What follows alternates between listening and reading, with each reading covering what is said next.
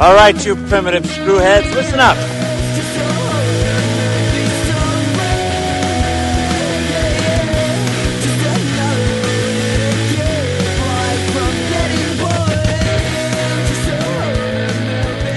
Hello again, and welcome to Primitive Screwheads Talk Horror Movies. I'm Screwhead Dan.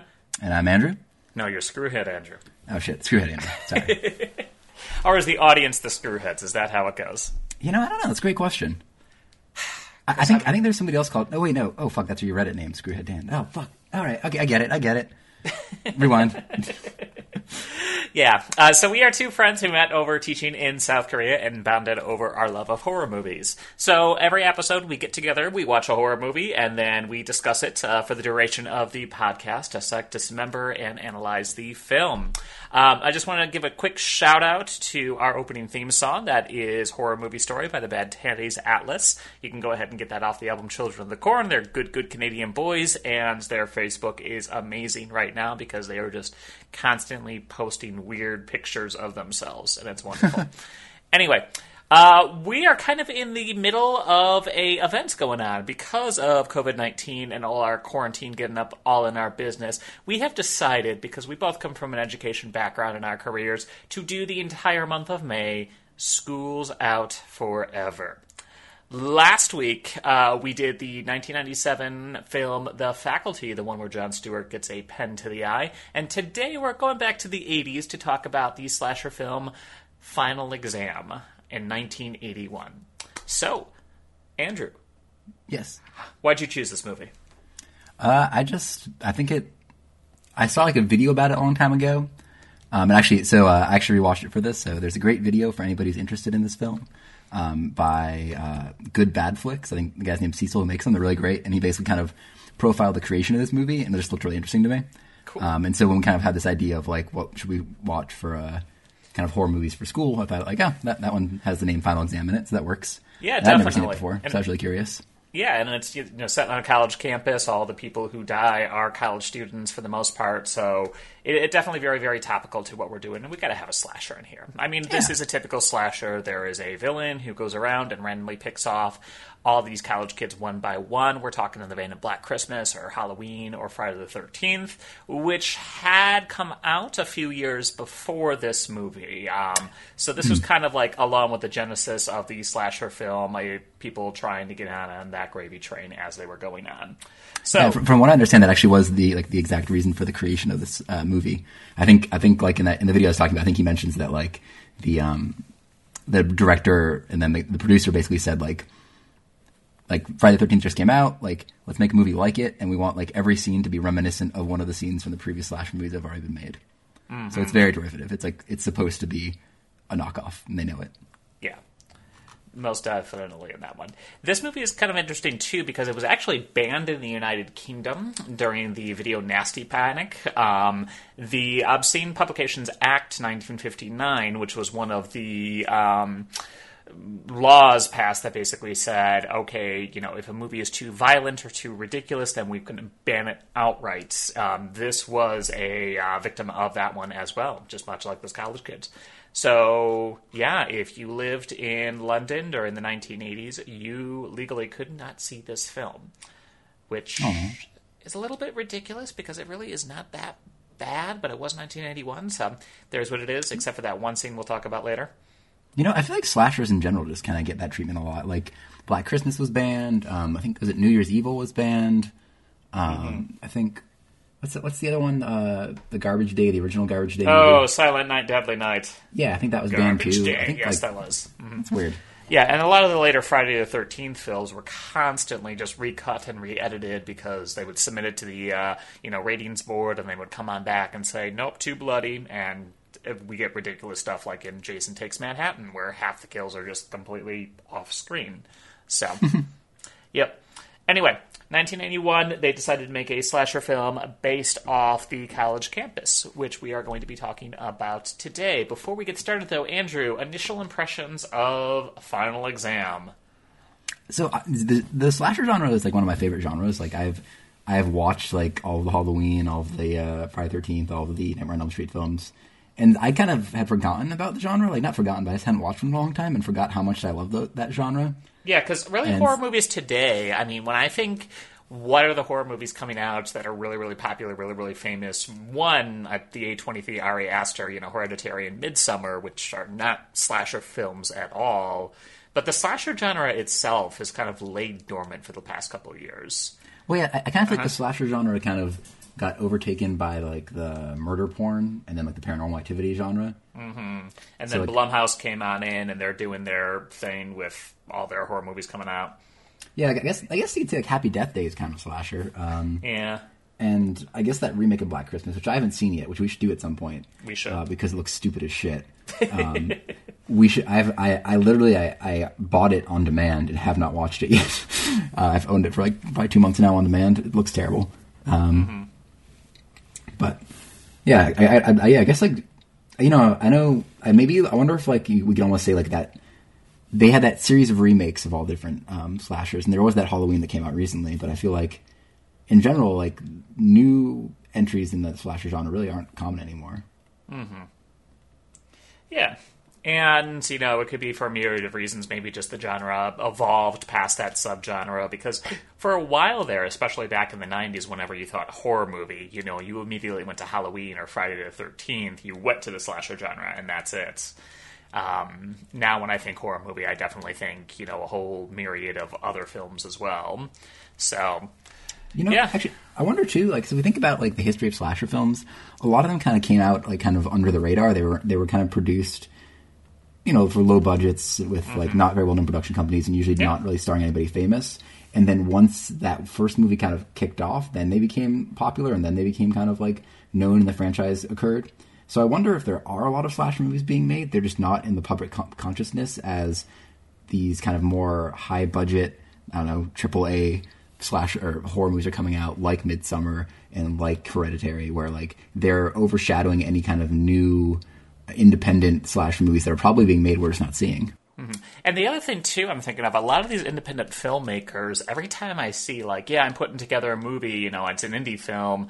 It's either you know a Wes Anderson knockoff or it is a horror movie slash. I mean, God, I remember back in middle school, one of my friends got a video camera from his dad, and we got together and we started making our own horror movie, and we filmed like seven scenes of it. But even then, slasher movies for some reason just is uh, the people who have lower budgets enjoy making them a lot more than other types of movies. Maybe it's because of again the budget. You can't really do an action film that well with limited amounts of money, but could be onto something there too. Hmm. Yeah.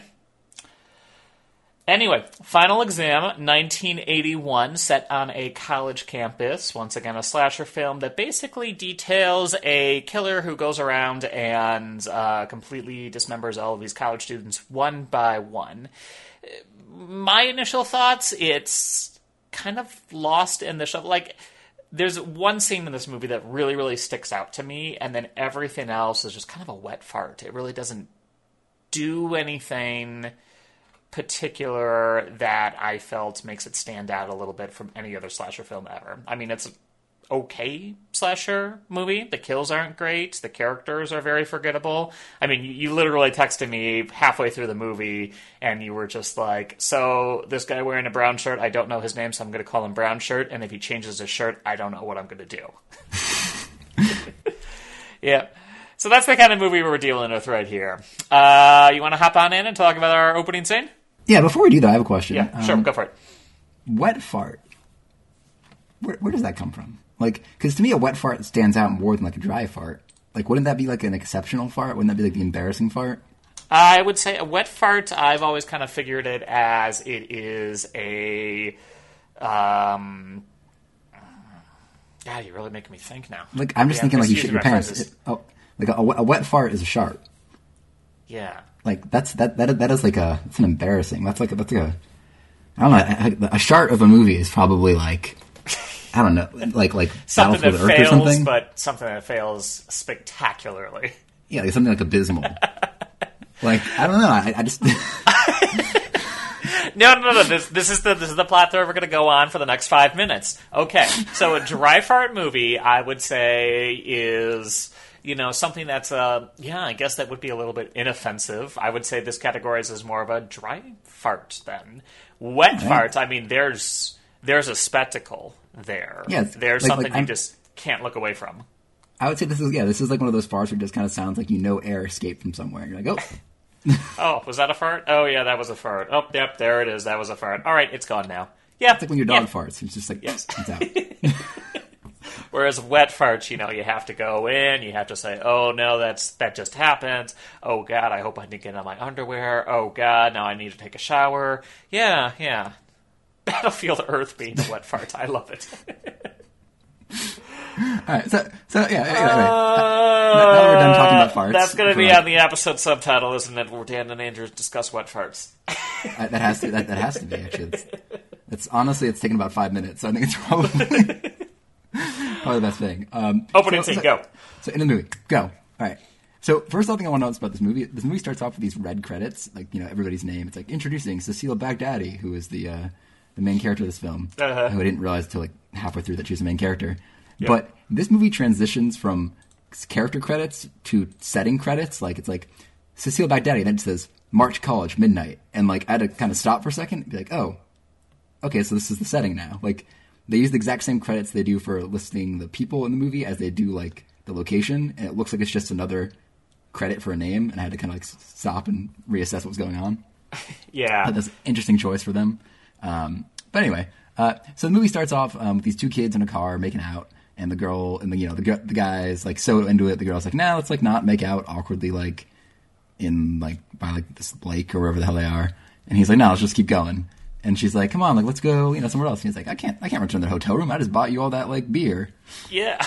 Which is he, he seems like a, like, complete douche. Oh yeah, Um, no, he's being completely manipulative, and it's uh, whenever I think of dating and courtship in the '70s, I picture scenes like this most definitely. Before you know, feminism feminism became more prevalent. I mean, this guy's a total asshole, and he's completely manipulating her into doing things that she's clearly uncomfortable with. Yeah, completely. And it's, yeah, the other thing too, he's the quarterback, and she's the Oh. cheerleader.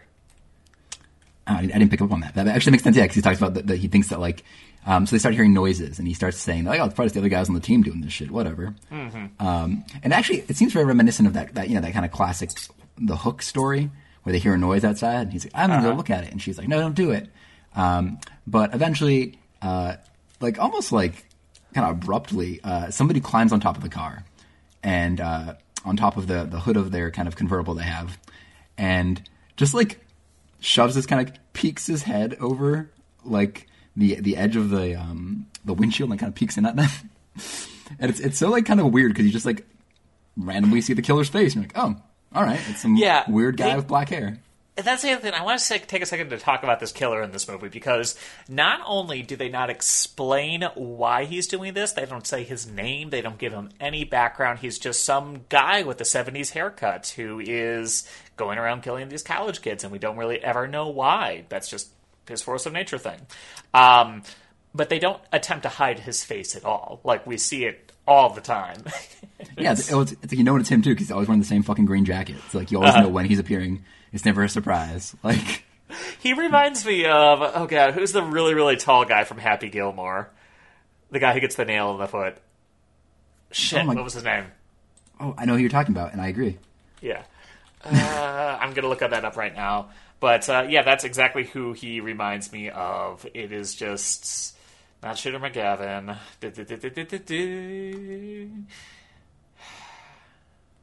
Not Chubbs. Not Chubbs. Definitely Chubbs. Mr. Larson. There we go. Yeah, that's our guy. That's our guy. Oh yeah, that's right. He was uh he was Moonraker, or he was uh, Jaws and Moonraker too. Yeah, I was gonna say yeah. Yeah, I thought he was uh-huh. a Bond villain. Yep. But yeah, so so yeah, looks all like him. Um, and basically, so this guy uh, appears to the canopy and gets up and starts banging around up there. I don't know how. Um, and so the the boyfriend in the car hops in the front. Uh, well, actually, no, he slashes the guy slashes the top of the canopy open, and the boyfriend like instead of you know going out the back or you know getting away from the slash the guy just created, hops right up into it and tries to drive the car. And so the killer pulls him out front and just unceremoniously stabs the shit out of him on the hood, while the girl emits like the most annoying fucking scream over and over again. Like, and she can't like hold the scream, so it's like ah, ah, ah, Like she's like Yeah. breathing as she's doing it. It's, It's like- really awkward.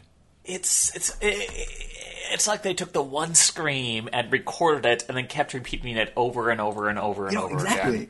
I wonder if Yeah, it's ADR. uh, Could have been.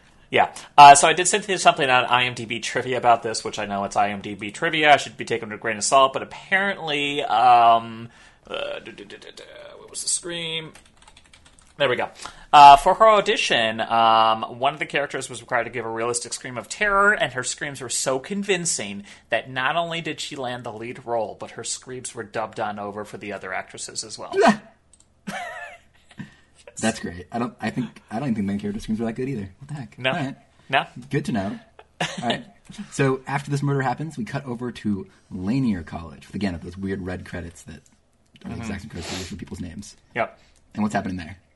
Uh, so we cut on over and we get um, a d- d- d- d- introduction to our main character, which we're just going to call her Curly Courtney. Her, her her name is Courtney, but she has curly hair, so we could just call her Curly Hair. Yeah, yeah. I, I called her fuzzy hair, but you know, Fuzzy hair. Same, Fuzzy same hair thing, works Same too. thing. Yeah, and she's kind of in this bell tower sort of thing. Is it? More, it's a tower. There's a bell. I think, I think- they're coming out of some kind of class, but I think like yeah, I think it's the church is what's supposed to be. She looks like she's way, way, way high up there. Like it's this Notre Dame, and Quasimodo's just hanging on up. It, she's really high up there. Uh, but anyway, uh, yeah. So we get introduced to her, and then we get introduced to our other characters, who are blonde girl who falls in love with a fraternity one, and then the other girl who, dude, I don't even know. So so so yeah. So there's, there's I don't even know any of the characters' names in this movie because there's so lots of them introduced very, very quickly, and they're all college stereotypes, and I just. Well, so originally, when we're, so we're introduced to brown shirt guy, and he's walking with our main character, fuzzy hair, and like I, at first I thought that he was going to be our main character because he seemed he kind of reminded me of um, Billy from Gremlins a wee bit because Uh-huh. he sound, he starts out as kind of a nice guy, like you know he's complaining about the fact that he like his uh, he needs to pass chemistry or his parents won't pay for his car anymore. So you're like, all right, he's kind of a dick, and I was, and I kind of questioned my in my notes like, is he our main character? he seems kind of like a douche. Um, Uh-huh. and, we and then we get introduced to their friend whose name I do know because his name's Cabbage, which is I don't a radish.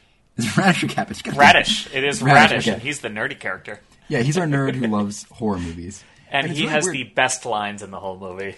He, do, he does, but they're so awkwardly delivered. Like this. Yes. I don't know. He, he- Oh, yeah. he's a weird guy.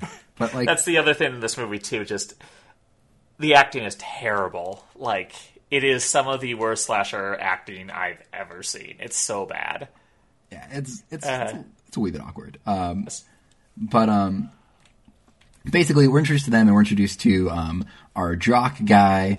Who's like a football player, and his name is Wildman, or at least that's what his shirt says. Everyone calls him Wildman. I don't know what his actual name is. I don't think they ever tell us. On Wildman. Wikipedia, his name is Ralph Brown as Wildman, so let's just call him Wildman. Yeah, no, Wildman, great name, great name. Um, and they're all walking, talking about their classes. Um, and uh, while they're kind of, you know, going going around, um, they we kind of learned that they have a, a test. Well, they have it was a, what kind of test is it? It's a. Did they ever say what test it is? No, they didn't. It's just a test. Uh, chemistry, chemistry test. Is it okay? They, they, they Yeah. go to their chemistry test, um, and you know the chemistry test starts. The professor uh, goes out and leaves, um, and the nerd. Not only that, too, but he completely hams it up because he leaves during the test and there's a couple proctors in the room to make sure that no one's cheating. But not only does he kind of tell them, hey, you know, if you're going to cheat, uh, you know, make sure you don't do that. Uh, he says, yeah, so I play snipers in McWilliams Tower and they will fucking shoot your ass if you cheat. Like, he is hamming it up. and it's. Well, he makes a really awkward. Uh, he makes a really awkward phrase. He says he um, they were the gun bearers for the Eagle Scout in Texas, referring to the guy who like shot all those people in Texas, that sniper who got up in that bell tower and shot everyone. Oh, that's right, yes. So he makes reference to that, and like Uh-huh. only the, the nerd picks it up, and he's like, "Huh?" That, he's like, "Oh, that's great, ha ha." ha." It's like, uh, that's really fucking like that's you know again really inappropriate shooter humor for today, but back then I guess it's probably okay. Yeah, that's what I really want to know. Like, was this considered inappropriate for 1981 as well? Or is it just because we're looking through the cultural lens of 2020, does it seem even worse? Like, Yeah. I, I genuinely don't know if it's just the movie's tone deaf or if it was just tone deaf for the time.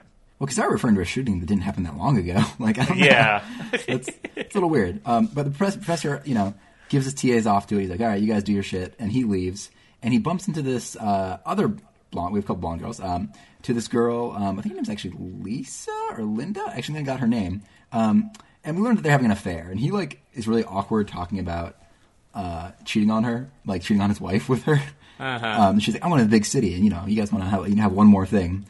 And um, at one point, he's like, he's like, he's like, oh man, I can't, you know, I can't leave any marks, or the redhead will be on me, and that, that, that saggy bitch. And um, Lisa's like, what? What is she like? She what? She must be like thirty by now. So it sounds like he's already dating somebody much younger than him. His wife is already much younger than him, and now he's trying to go for like a college student. Yeah, and he's, you know, he's saying, yeah, you know, the teaching is the same thing year in, year out, but one benefit is the sweet young things that throw themselves at me. Just like, again, is this movie tone deaf for the time or tone deaf in general? I Well, don't know. Yeah. Well, the good news is like we find out that she's not really like, into him necessarily. She's just Uh-huh.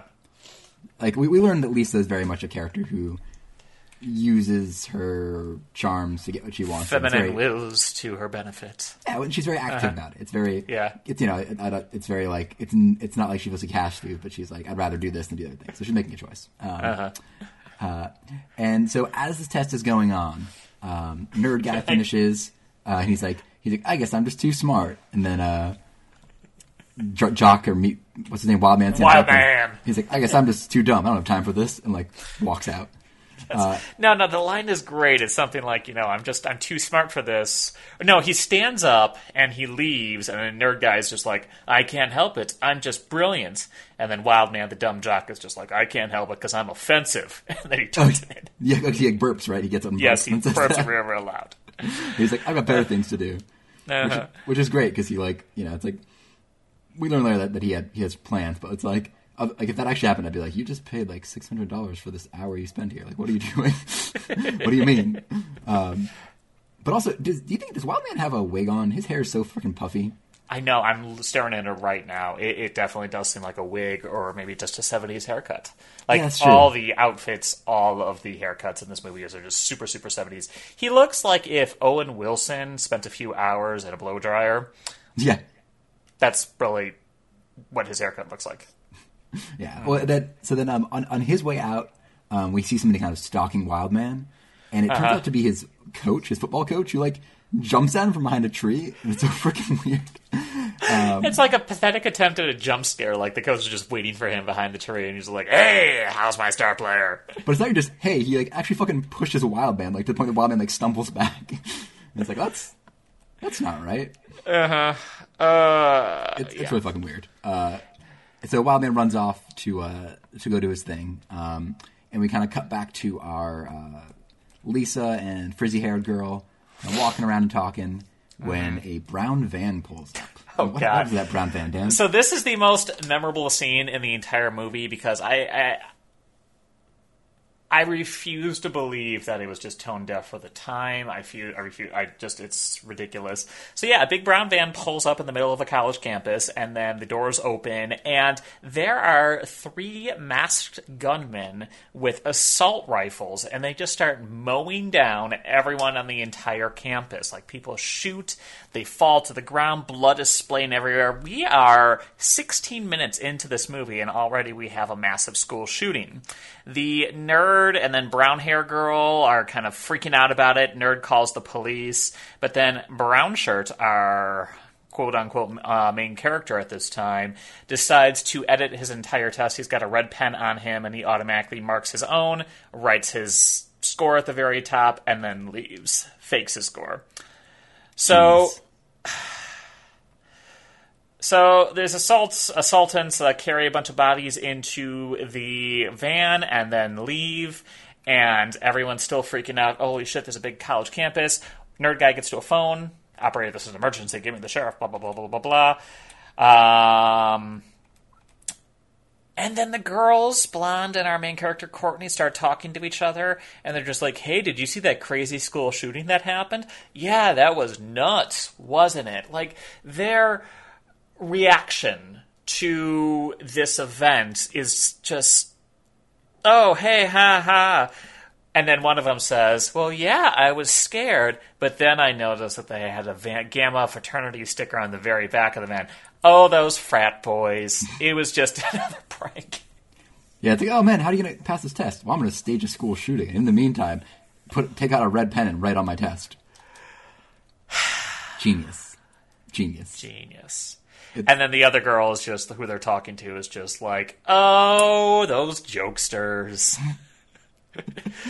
Yeah. Yep. I, I don't think that'd fly today. I think that I think that would definitely be like a if they ever did a remake, they'd probably have to uh, cut that out or something. You don't say? You don't say? No. The school shooting scene played out for laughs? No. Well, actually, I don't know. It, I, I guess because to a degree, it's a character development moment because you learn what kind of guy Brown Shirt and Wildman are to do that.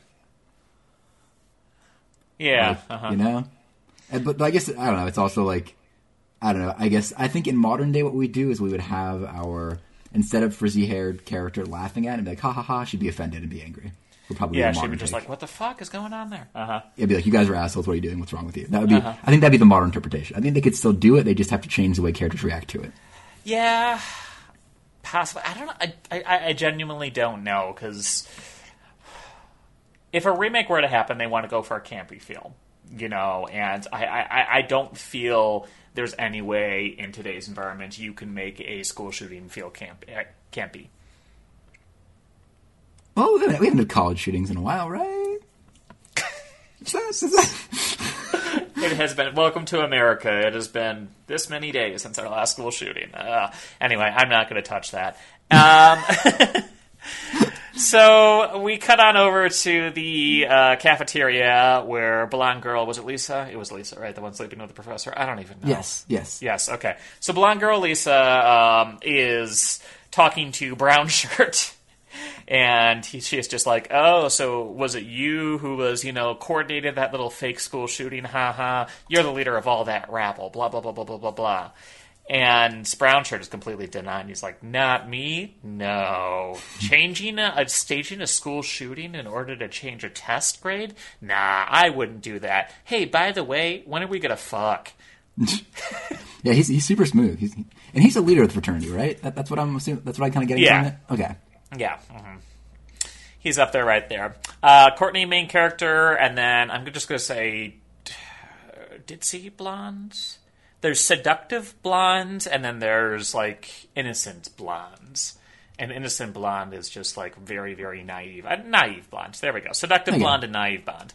So naive blonde is there too, and um, Her boyfriend they're- comes up, right? Because it's because yeah, her her boyfriend her boyfriend whose name's Gary. And the reason I know Gary's name is because Gary's name is on the back of his shirt. Yes. I was thinking that too when he was sneaking in later in the movie. I was just like, ah, that's right, Gary. Like- Thank like- you, movie. I wish, every, like, and actually, Wildman. I know Wildman's name because his name's on his shirt too. Every That's right. and like brown got brown shirt's name is on his shirt because it's a brown shirt. Like, great, great naming, great naming. And Uh, Radish's name is there because he looks like a radish. Yeah, I, I- just, I just, I, I just, the Radish's name. They were just like, you're gonna remember his name because it's so fucking ridiculous. Oh, and the killer's name is there because he kills people. Ah. Damn. I thought his name No, was seriously, that's that's what it's listed at under um, on, on the Wikipedia. Timothy? Raynor as the killer. Well, yeah, I think I think in that in the video I was talking about earlier, I think the the guy said that like they the director intentionally did not want a name. They were gonna like they were thinking about kind of humanizing him and kind of exploring him a little bit, and they're like, nah, like it's more Uh-huh. Yeah. it's better that he's not. We want him to Yeah. not be explored. Yep. Um, we don't want to be a random thing. Yep. But um, so Wildman and Brown Shirt pull out the new pledge, Greg, and uh, tell him that neither of them want to have to study Kyle? for this test. No, Gary. Gary. Gary. Gary, fuck Gary. So Uh-huh. they, they pull out Gary. You see, even even with his name, I don't know his name. Um, so they pull him out and they're like, "Yo, man, like we need you to go steal the test uh, for the fraternity because like we don't want to study for the chemistry. That's stupid. So uh, help us out, bro." And he's like, "I, I don't want to do that." And they kind of strong arm it. They basically strong arm it into it. Like, you got to do it or you're not going to be in here. Pledge. Pledge. You got to do whatever it is. Pledge. Do, does that like? I guess that, that probably has happened in the past. Fraternities like Oh, most definitely. Yeah, That's- hundred percent. I don't. I, I don't think it happens as much anymore, but That was Yeah. a thing. I feel like so I, I almost joined a fraternity in college and it was like my my buddy ran it and it was like the nerdy they had like Super Smash Bros parties and made like a giant brownie tower one day. like I'm like I I don't think this is the same kind of fraternity.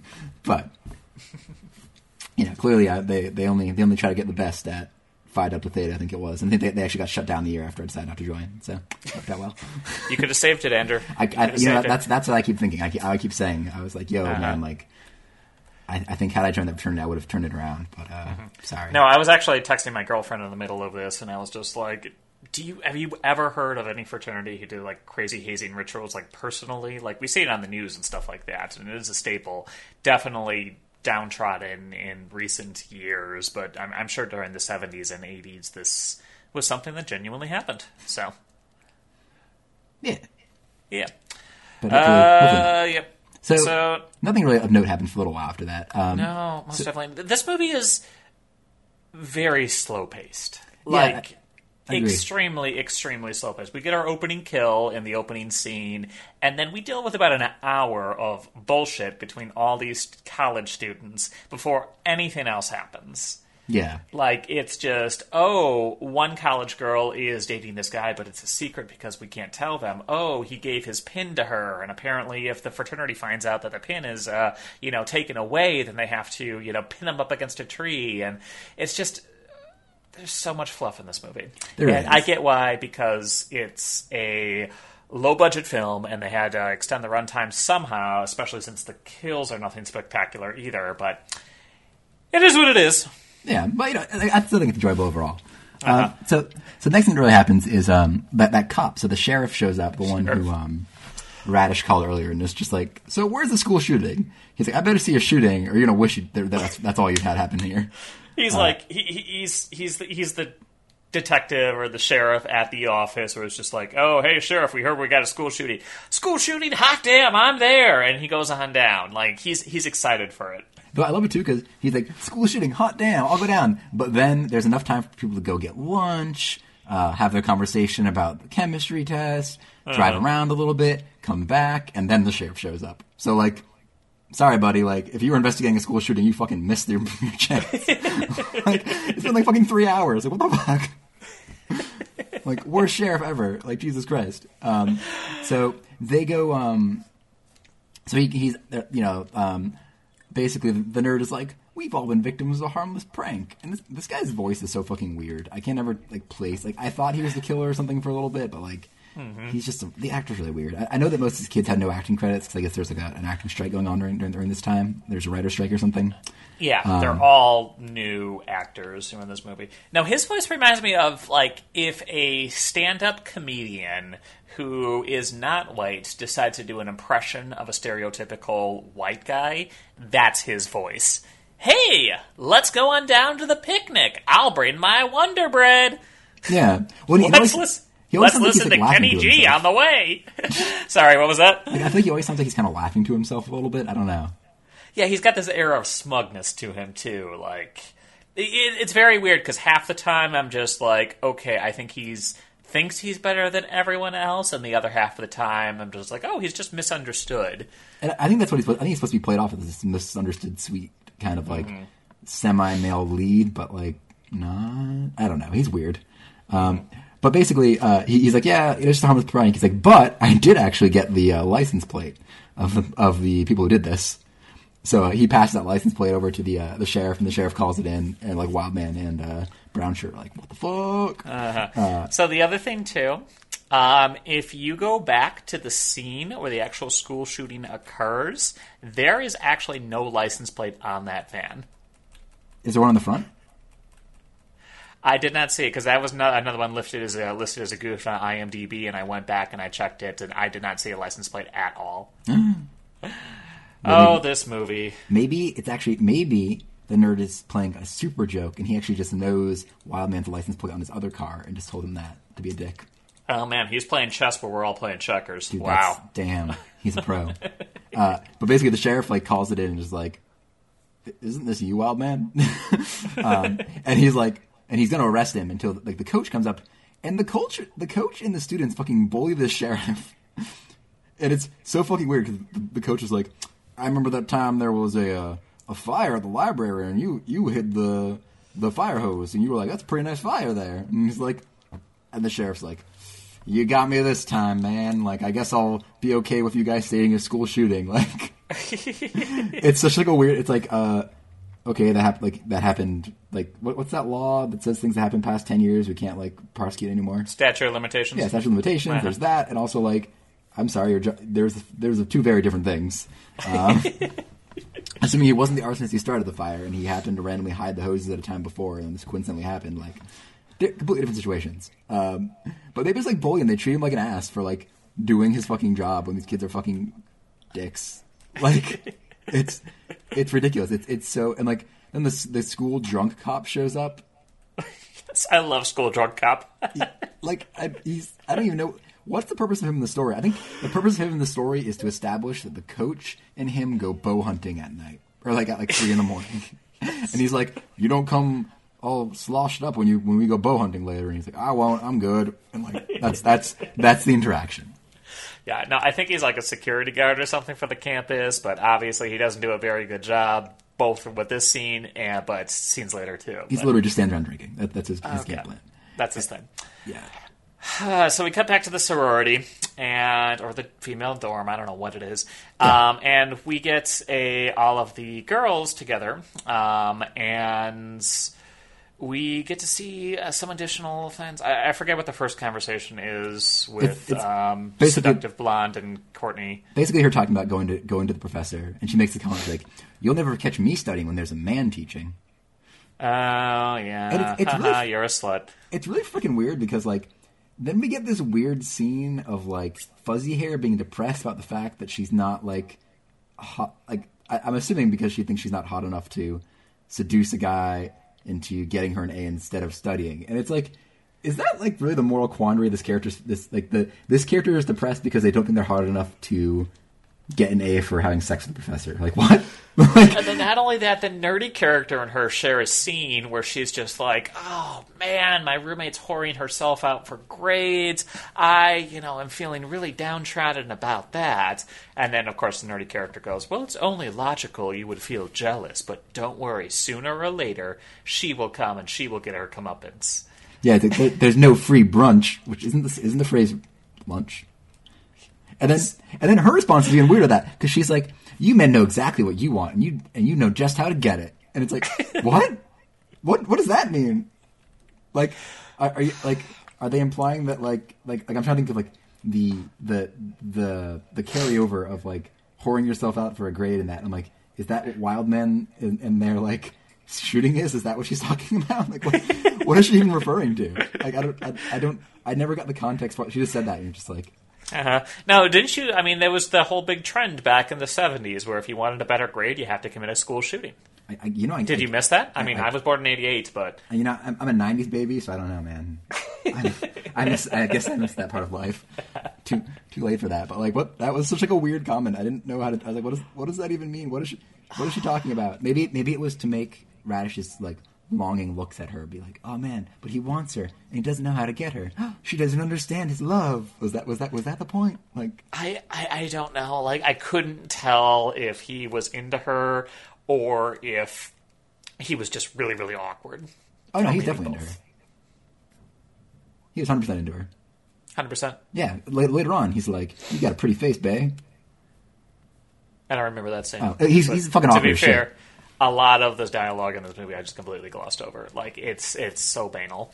anyway, Actually, you know, part part of him actually makes me kind of wonder, like, and okay, this this might I don't know, this might sound mean, and I don't mean to sound mean, but he does he seem like to be maybe possibly on the spectrum a little bit to you? I was getting that impression too, I- I think, like, or at the very least, he was played that way. Like he doesn't understand social cues. Continue. Yeah, no, and I agree. Like his, his social cues, his affect, like his speech pattern. Like the more I'm thinking about, like, oh, that could actually kind of like, probably not intentional, probably just bad writing, but like, I'm like, oh, maybe that's that's interesting. Uh huh. Yep. Anyway, so we cut on over to Courtney and Seductive Blonde uh, back in their room, um, and they're kind of talking back and forth again. There's this scene where Seductive Blonde opens the door and a book falls to the floor, and we get this really pathetic jump scare. And she's just like, "Did you do that? Did you put the book on top of the door? Me? No. You don't think I did that, did you?" And I don't know. Kind That of goes nowhere. That Yeah. because like, are we to think that the killer randomly came in and did that? Like, what was the point? Like, nobody ever admits that later. Nothing that never comes up again. Somebody snuck into their room, put her book on top of the door, and just fucking left, and it's never talked about again. Never, ever, ever. It's, Yeah. So, so weird. Uh, Padding the runtime, I guess. I don't know. I yeah, I get. I, I probably just a jump scare. They're like, we'll get a jump scare here. Great. Yeah, yeah, because I mean, at this point, it is 39 minutes into the movie, and we've only had one kill. So, um, yeah, Yeah. or two, I guess. Did the girl in the car get killed too? I'm assuming so. It was off screen though. Yeah, we, we never saw. It. Actually, I think, I think they, they Yeah. probably they probably they, we hear about it later when the students talk about it. I'm, I'm sure they probably were like they both died. Um, so yeah, so, so the next thing that really kind of like a couple of things happen, a couple interactions happen. Um, well, actually, fun fact uh, from that video I was talking about it before, um, a good bad flicks thing. They did mention that that scene with um, Lisa, blonde hair girl, and frizzy hair girl apparently was like the first scene they shot, and they had a 30 day shoot schedule, and, Uh-huh. they, and they, they were going to try to film in order, I guess. And they filmed that scene, and that scene took like four days to film. How? I, I don't. They, they, they, I guess out of like four days of filming, they got like three minutes of usable footage, and they were like, "Fuck, we're so far behind schedule," because they just kept messing up. Because like none of the characters knew each other, none of the characters knew how to act, so they were just like, "Of course, this is going to take forever." Um, that also may explain why it's a little slow. Um, but anyway, so af- after that, um, we cut to Gary, who's doing this little like James Bond sneaking around uh, the uh, professor's offices, and he gets the uh, chemistry test. And as he gets it, you see the killer like walk by. The, so he's like in Oh, wait, the wait, office. wait, wait, Before that, before that, Before no, that? We, we we have to go cover all of the drama in this movie. Okay. Okay, sorry. So, ditzy blonde or naive blonde is dating Gary. what's his name? Gary, that's the one. is dating Gary, and Gary gave her his fraternity pin. And if the fraternity brothers find out that she has his pin, they're going to tie him naked to the tree and blow a fire extinguisher in his face. Which is called treeing, by the way. They, it's, it is a thing that happens at this college enough that they just call it treeing. Also, the two of them are in love, apparently. They're they're so in love, super Okay, continue. I can't. I can't. I can't even. So continue. Gary, in, a, in an attempt to you know get into fraternity and win his love, he uh, he goes and steals this uh, chemistry test, and like as in the professor's office, like you see the door behind, and you have this like awkward like double take of like the killer walking by, you know, full, just full shot of him walking by the window, kind of stopping, backing up a little bit, looking and seeing Gary in there, and be like, huh, and then keep kept keep walking on. And uh, so you think something's gonna happen to Gary, but nope. Gary just fucking leaves, and um, Yep, nothing happens. on- and on I his- had, I want to reiterate too. This is the scene where he's wearing the shirt that says Gary on the very back of it, and I'm like, "Thank you." Yeah, I think that's probably where I learned his name too. That too. But uh, he he gets out. He, he goes down the stairs, and the fraternity brothers jump him. They're like, "Whoa, good job, man! You got us the test. Woo, whoa! You can be. You totally have what it takes to be a uh, fraternity brother. Whoa!" And uh, but they're like, "But uh, where's your pin?"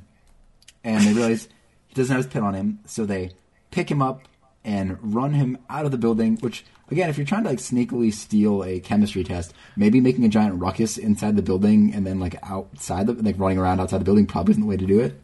Um, And they bolt out and tie him to a tree, like strip him naked, tie him to a tree, spray him with a fire hose, spray him with um, uh, not not Shaving uh, cream or whipped cream too. whipped cream, and They take put- a. Eh, I think you're just about to get to it. Go for it. Oh yeah, they they open up his pull back his undies and uh, fill him up with That's ice. the one. Um, and he, at one point, he's, he, there's blood on him. I think I can't tell.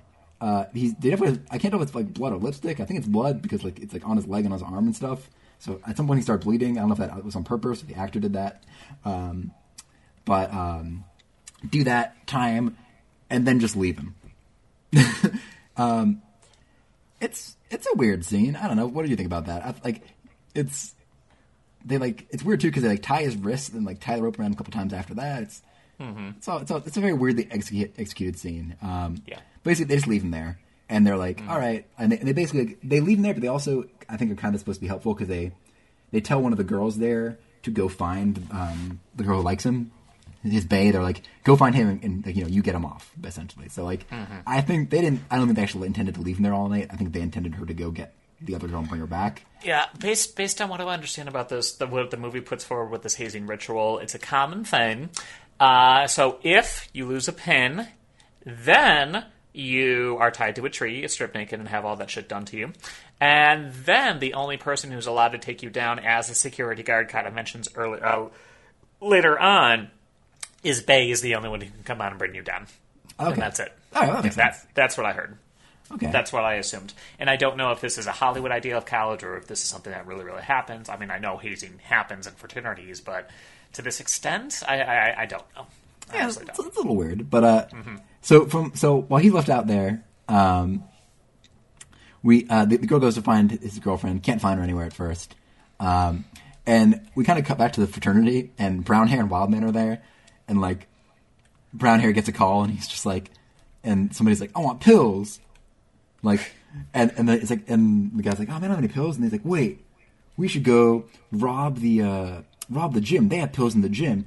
Do you realize we can, we can make a killing? Like, if we can get tests, we can get pills. And Wild Man is like, yeah, let's do it. And so he like takes off his like uh, his his Wild Man shirt, uh, so you know, sprays his body down with like Axe essentially, sprays it in his mouth, and then like whips out a bottle, whips out a thing of um of uh, whiskey and like uses that as mouthwash, spits on the floor. Like, and apparently, I think I think from the uh, they uh, they said that um they got I think Tennessee whiskey or something like that like that to like they got them to be like to fund them a little bit so that they could get free have it on set have free whiskey on set which I guess the actors drank a lot and like had to be told to stop at one point because they were just getting wasted and going to going on set and they're like you guys look fucking terrible. Stop this. Um, but basically um, we we learned that Brown Shirt actually stole the gym keys from Nerd at one point and they had to go bully him after he uh, reported the license plate uh, so like we can use these keys to go break into the gym and get the pills. Um, so that's their plan.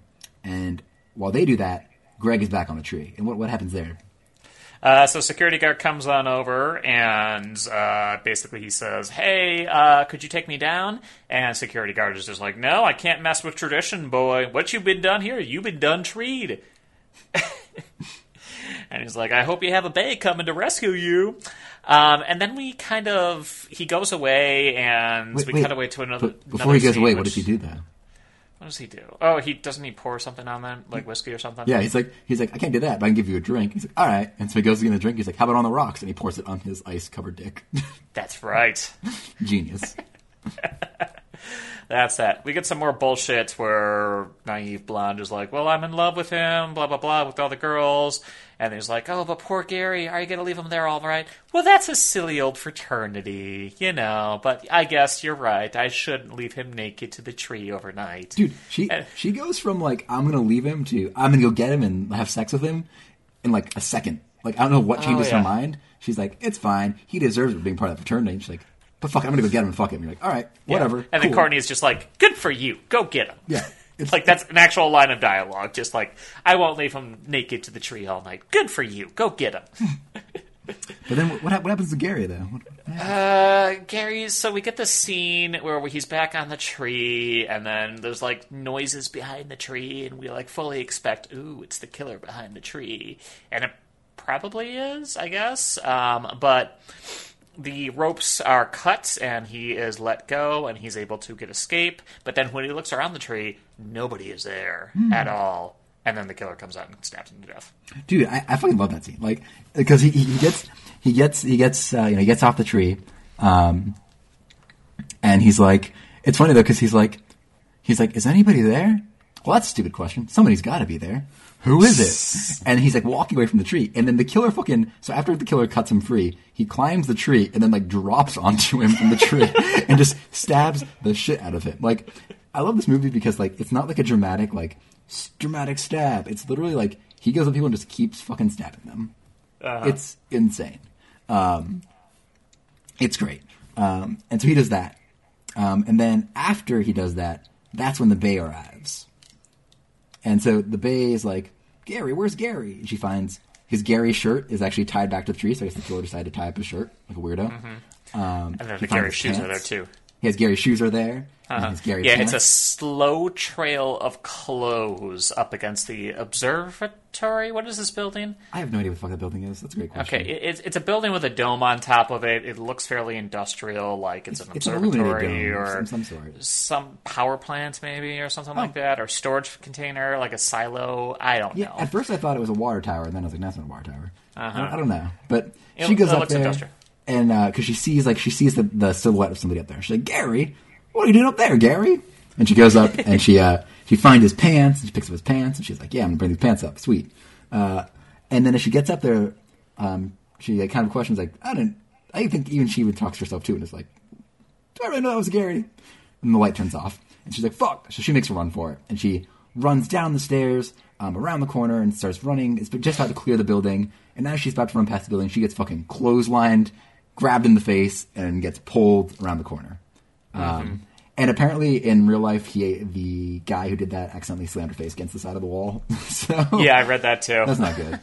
um, but uh, and actually, as I was reading, uh, the, the guy in the video was also talking about apparently like every time somebody left, every time somebody died in the movie to save money, they just sent them off. They stopped paying them, so they would leave. So like when you died in the movie, you're just done. We're done with the movie, and you're sent home. You die in the movie, you die in real life. Exactly. In terms of your career. So yeah, so that We so, cut back to uh, Wild Man, and Wild Man is back in the gym, and he is rooting through the pills that he is procured, and he is doing like the worst job of putting the pills away. Like he's he's got them on a table, and he's kind of trying to scrape them into his hand, but as he's like pushing them into his hand, like five or six of them just fall onto the floor. Oh, dude, like huge mess. yeah, it, it's it's so dumb. And he literally like, there- there's still there's like so there's eight different pill bottles. Instead of taking the pill bottles, he empties every pill bottle onto the fucking table. Yeah, and then just scrapes it into his hand, like palms them.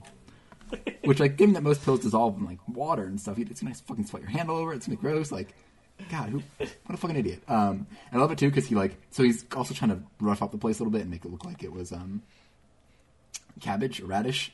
And so Uh-huh. he just like he looks over, like sees him. He like right before he leaves, he like sees a, a trophy and just like smashes it against the table to break off the end of it and leaves. yes. Uh, what happens when he uh, when he walks out of the uh, gym office? So he walks out of the gym office and he's in the middle of the gymnasium and it is completely dark except for one single spotlight in the middle of the court. And there's some buzzing that happens. And so then he kind of wanders out into the middle of the court. Things are a little bit spooky. And then he sees the murderer standing um, in the court. So you know, most of the victims in these movies, they kind of just run away or they're just like, oh no, Wildman doesn't do that. Wildman fucking charges at him. And Wildman gets his ass handed to him. Yep. Oh god, it's this big prolonged fight scene. Pills are splaying all over the place. Um, where they fight in the courtyard, or in in the court, and then they fight near the bleachers, and then they fight in the weight room as well. Uh, but finally, he meets his end where he goes over to a uh, pulley machine and basically uh, garrettes him to death using one of the free weights, uh, one of the cords. And Wild Man is no longer a wild man. He does not even lift, bro. And apparently, you know, another twist of tragedy. Uh, apparently, the guy again, the stunt coordinator, is the guy who plays the killer, and he also fucking hurt Wild Man, and like during the scene, hurt, hurt the actor, and I think also like slightly choked him, like with, with, with those. Jaws. He like actually tied those things around him. Yep. So good, great job. These these, these actors were being treated very well. So this is the point in the movie where they realize, oh shit, we have a lot of these characters and we all need to kill them all very, very quickly. So it's just like scene after scene of just like death, death, death, death, death. Yep. Um, we get another weird scene with um, a nerdy dude, Radish, and Courtney. I think this is the scene where he's just like, people die every day. There's nothing abnormal about that. I'm not paranoid. I'm just facing unhappy facts. Yeah. Like the way Well, he talks is so interesting. Yeah. Well, like, well, because he like he comes in, he comes in, he's like, "Hey, you left your door open. Um, just I wouldn't do that because you know it's bad to leave your door open because somebody might be killed." It's weird he says that because like nobody's been killed. He doesn't know anybody's been killed at this point. Um, Yes. and he's like, "Yeah," and so. uh He's like, all right, well, I'm gonna leave. Like, he tries to offer a drink. She she drinks some of the whiskey. And he's like, this is gross. Whatever, fuck you. And he's like, all right. And he leaves. He's like, just make. He's like, can you do me a favor though? Can you lock your door? And she's like, sure. So she go- closes her door and then she hears a knock because she has two doors for some reason to her dorm. It's like they, they, they clearly just like I think this is like an old renovated dorm room, so I think that they may have knocked down a wall or something and renovated it. And he walks over to the next, door, he knocks on the door, she opens it, and it's him again, and he's like, "Just so you know, your face is really pretty," or something like that. Uh, yeah, I forgot about that scene. He's like, "Now lock your door too," and then he walks Yeah. out, and he's like, "That was stupid, kid. I can't believe you said that." And like again, it's supposed to be their cute little relationship, but it's just fucking awkward. It's terrible. is very, very awkward. Um, yep. But then we cut back to my best friend, Brown Shirt, who at this point has changed into a cream coat. And I would call him cream coat for the rest of the film, except he actually says his name's Mark like right before he dies. Now he is he's a brown shirt man. He's brown shirt then, and he's a brown shirt now. It's not the brown shirt on the outside; it's the brown shirt on the inside. You're right. You're right. All right. All right. So brown shirt, cream coat, Mark. Uh, he starts. He go, he goes into the gym. Starts. Looks on. He's like, this guy made a mess, and starts picking up all the pills. Like, ha ha ha, because he's picking up the pills off the floor. Because that's what you do when you want uh, to give kids pills, I guess. Um, and he finds the body of Wild Man uh, shoved upside down into one of the lockers. And those lockers, like, I don't know how the fuck he fit that body in there. Uh, it's very. I'm really impressed. Um, there's definitely like expanded on the inside and just the opening for the movie.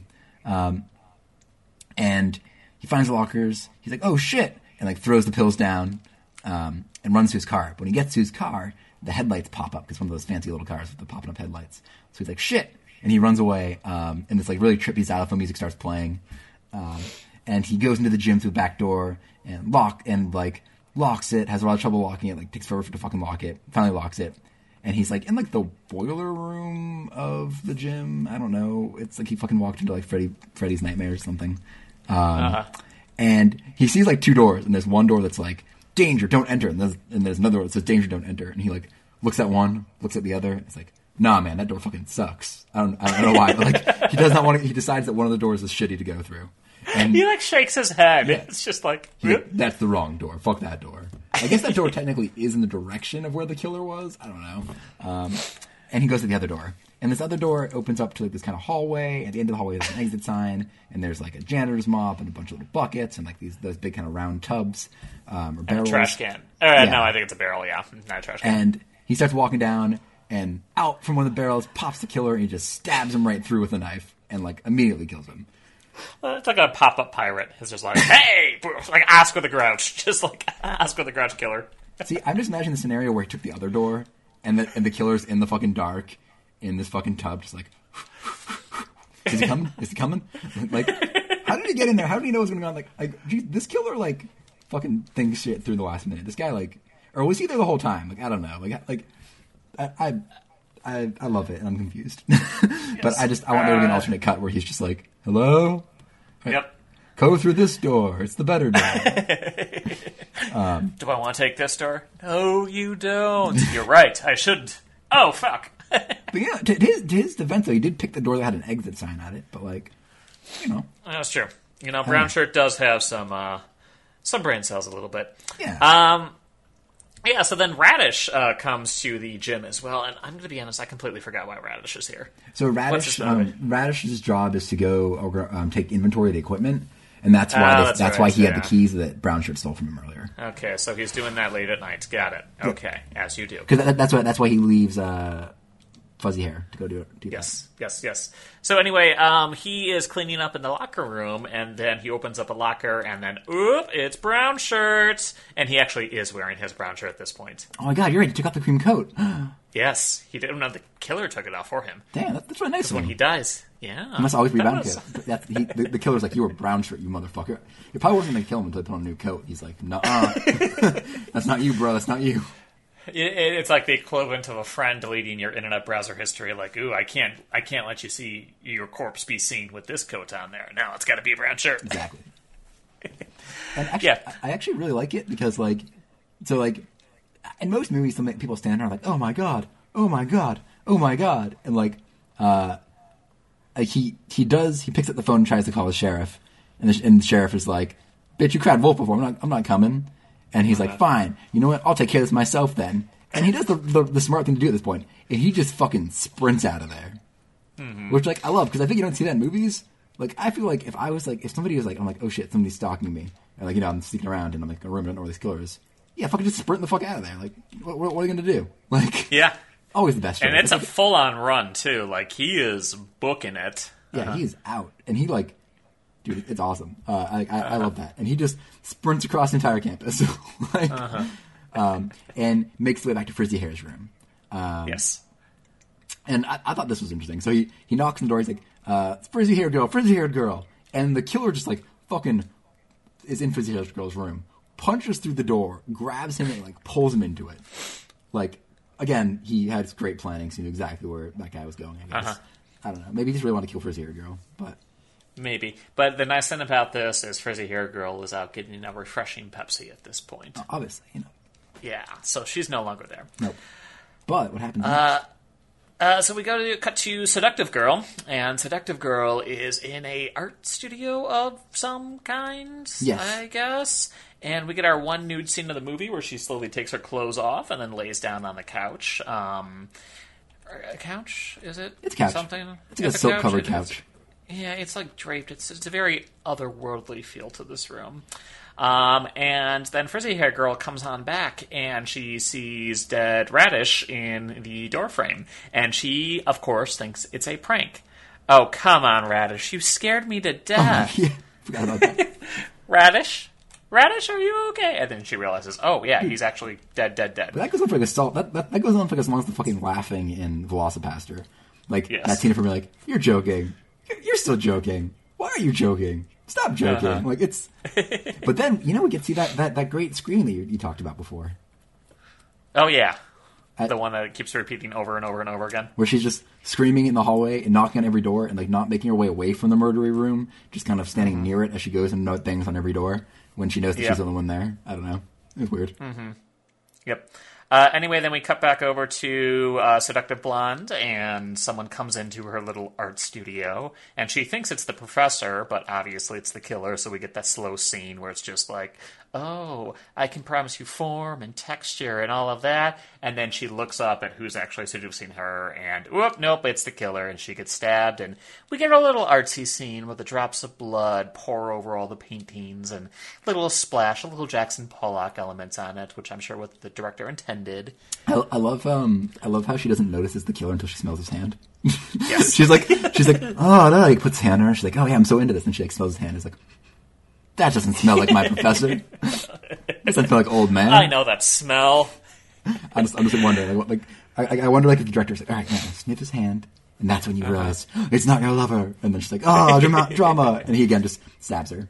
And um, Yep. the thing about this movie is actually um, I guess they originally were going for like so this is pre PG thirteen but they were going for like the lightest R rating they could get because they wanted this they wanted kids to see this so that's why there's not a lot of blood in this movie why, why you don't see a lot of the Ah. stabbing like you see the the raising of the knife you don't see the, the plunging of it and I thought that was great. This was kind of a great example of that, where you just see the knife kind of go across the screen into her. You don't actually see her ever get stabbed.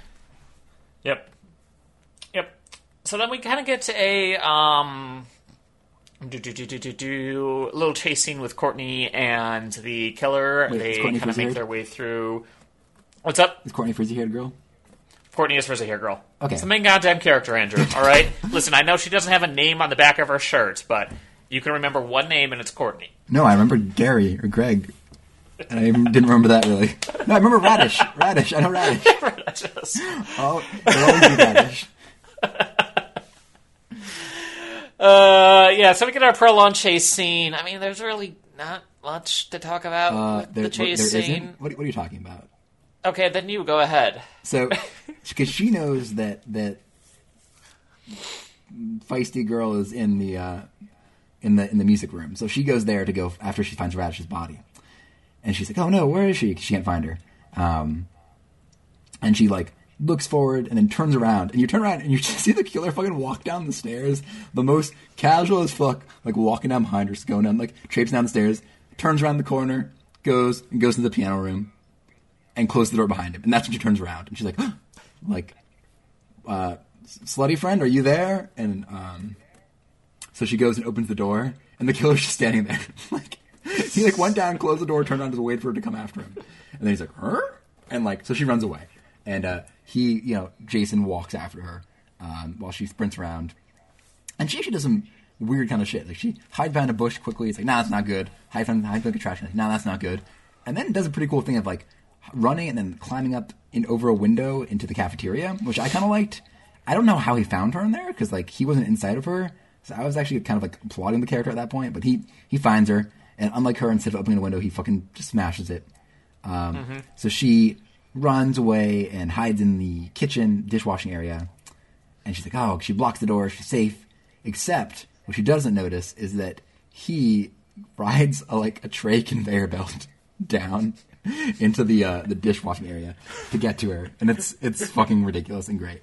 Um, uh, so she runs away. She runs away. Uh, finds uh, security cop sleeping in his car, and I can't tell if he's supposed to be dead or just passed out drunk? I I don't can't really tell either, but the sheriff does show up at this point, and he's just like, "Hey, Milton, security guard due, or Mitch, or whatever his name was. Uh, you know, you ready to go fishing? You ready to go bow hunting? Whatever it is Yeah. their hobby is, yeah." And he's got his bow and arrow on him, and he's like, "Let's do it, man! Woo!" Um, but Courtney is moving up the clock tower from the very beginning of the movie, and he kind of notices her running across campus in there. So he decides to follow her as well with his bow and arrow, and as the killer slowly stalks her all the way up. And then he does arm his bow and arrow and is just like, oh, hey, knife attacking this young girl. Guess what? I'm going to shoot you. So he's like, stop or I'll shoot. And he doesn't stop. And then he fires the bow and arrow at him.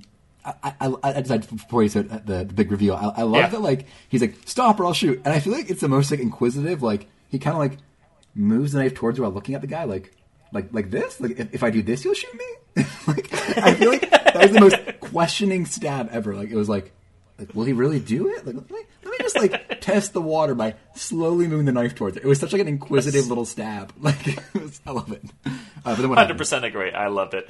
Uh, yeah, so that happens, and then he fires the bow and arrow at him, and he completely catches it out of midair. Oh, yeah. Which apparently, again, according to IMDb trivia, now should be taken with a grain of salt. That was something that Timothy Raynor, the actor, could actually do. Like he was trained to do Yeah, that. like well, he's like a martial artist, and like that's like one of the things he can just fucking do. He like insists on. Uh, yeah. No, it was definitely sped up. Like you could tell that they sped some frames up, but that's it. But it, it's really impressive catch. Yeah. and then he walks on down as the sheriff runs on up, and then he just kind of stabs him through the middle of the chest, like, "Ah, I'm gonna get you." Whoop! No, I'm not. Yep. Well, I love this too because it's not even like this killer's like super strong. He just like fucking takes people down. Like he's never seen Yep. super strong. He's never seen as like super alive. He's just like like never like not super like he's never non vulnerable. He just fucking like stabs people. That, that that's his thing, Yep. and he does it well. Yeah. Uh, so we go back to um, Courtney, and the killer decides to go up for Courtney as well, but Courtney manages to overpower him with the power of wood. Well, he She breaks off a banister. because he like he he goes after her, and unlike his you know practice swipe earlier, he steps forward this time and accidentally like steps on a piece of rotted wood, which apparently that building was actually rotting, and uh, Mm-hmm. his foot falls through and he gets kind of stuck there, and then she yeah, beats the shit out of a piece of wood. Yep.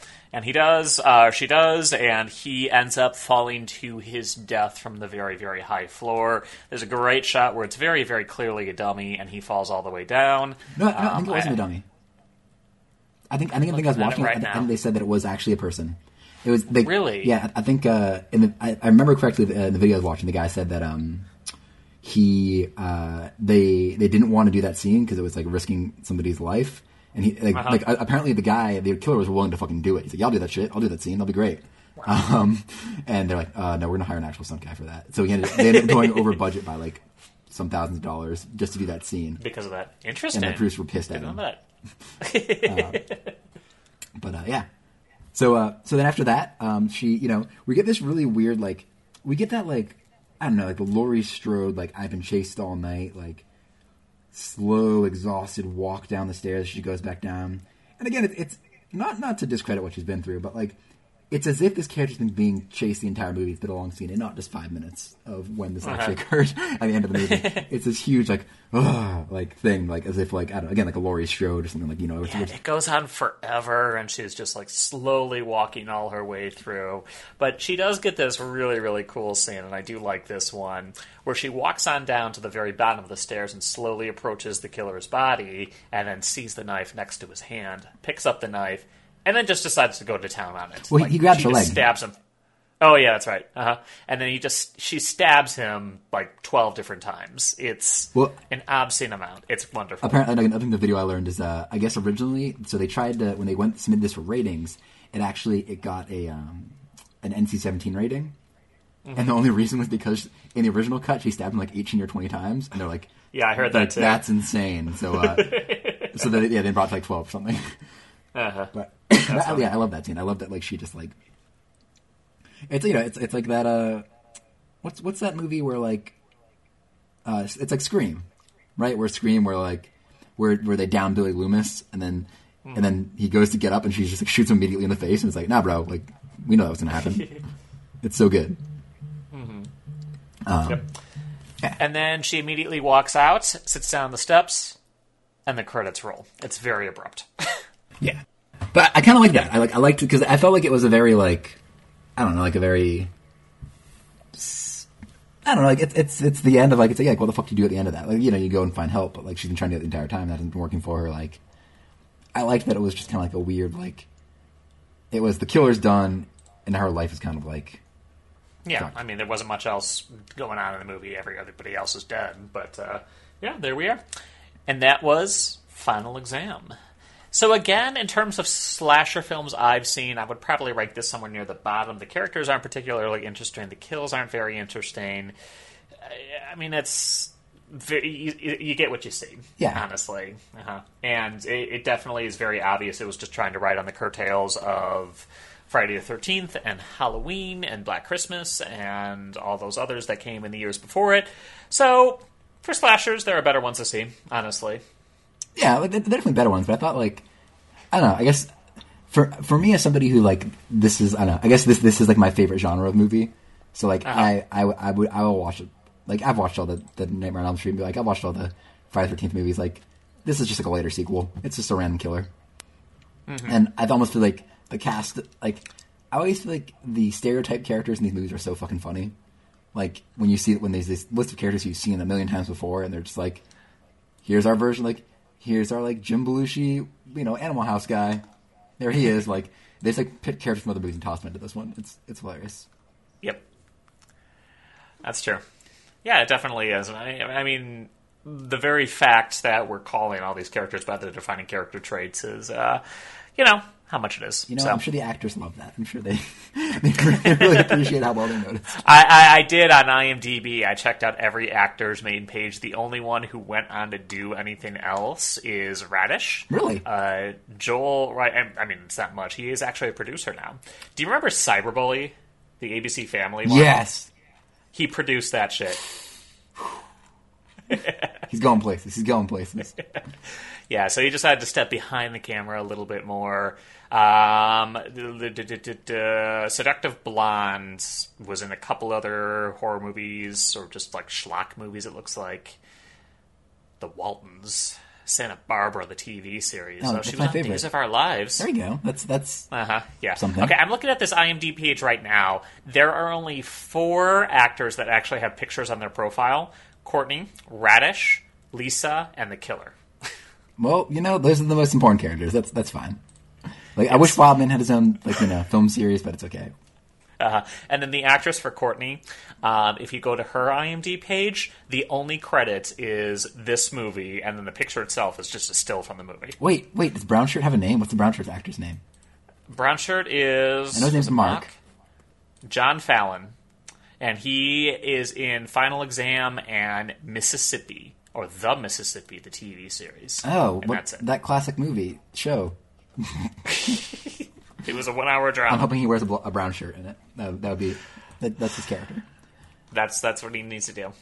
That's really what he needs to do. So- that brown shirt. So our next movie is one of my favorite movies, uh, Detention, uh, by the guy who made that movie Torque, which I still haven't seen, which I'm probably going to watch now for this move for this review for the next review because I want to see it. Uh, I, I love this movie. It's it's terrible, but I love it. I've gotten like three other podcasts to review it back in the day when I when I was like, "Hey, can you review this movie for me?" And I'm like, "Yeah, totally."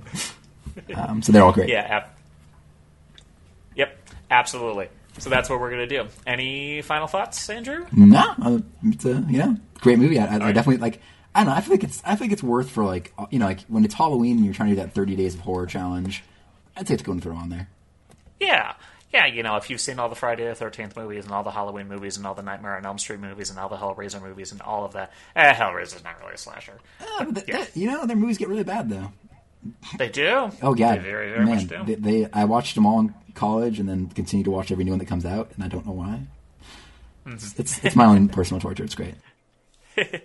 All right, sounds good. Well, thank you so much for listening, everyone. We're very excited to be doing this Schools Out Forever uh, series going on in. After the month away, we'll be returning to more traditional horror movies as well. Um, once again, thank you so much to our opening band. That is Teddy's Atlas with this movie song Horror Movie Story. You can get that off the album Children of the Corn. And we'll catch you next time. Bye.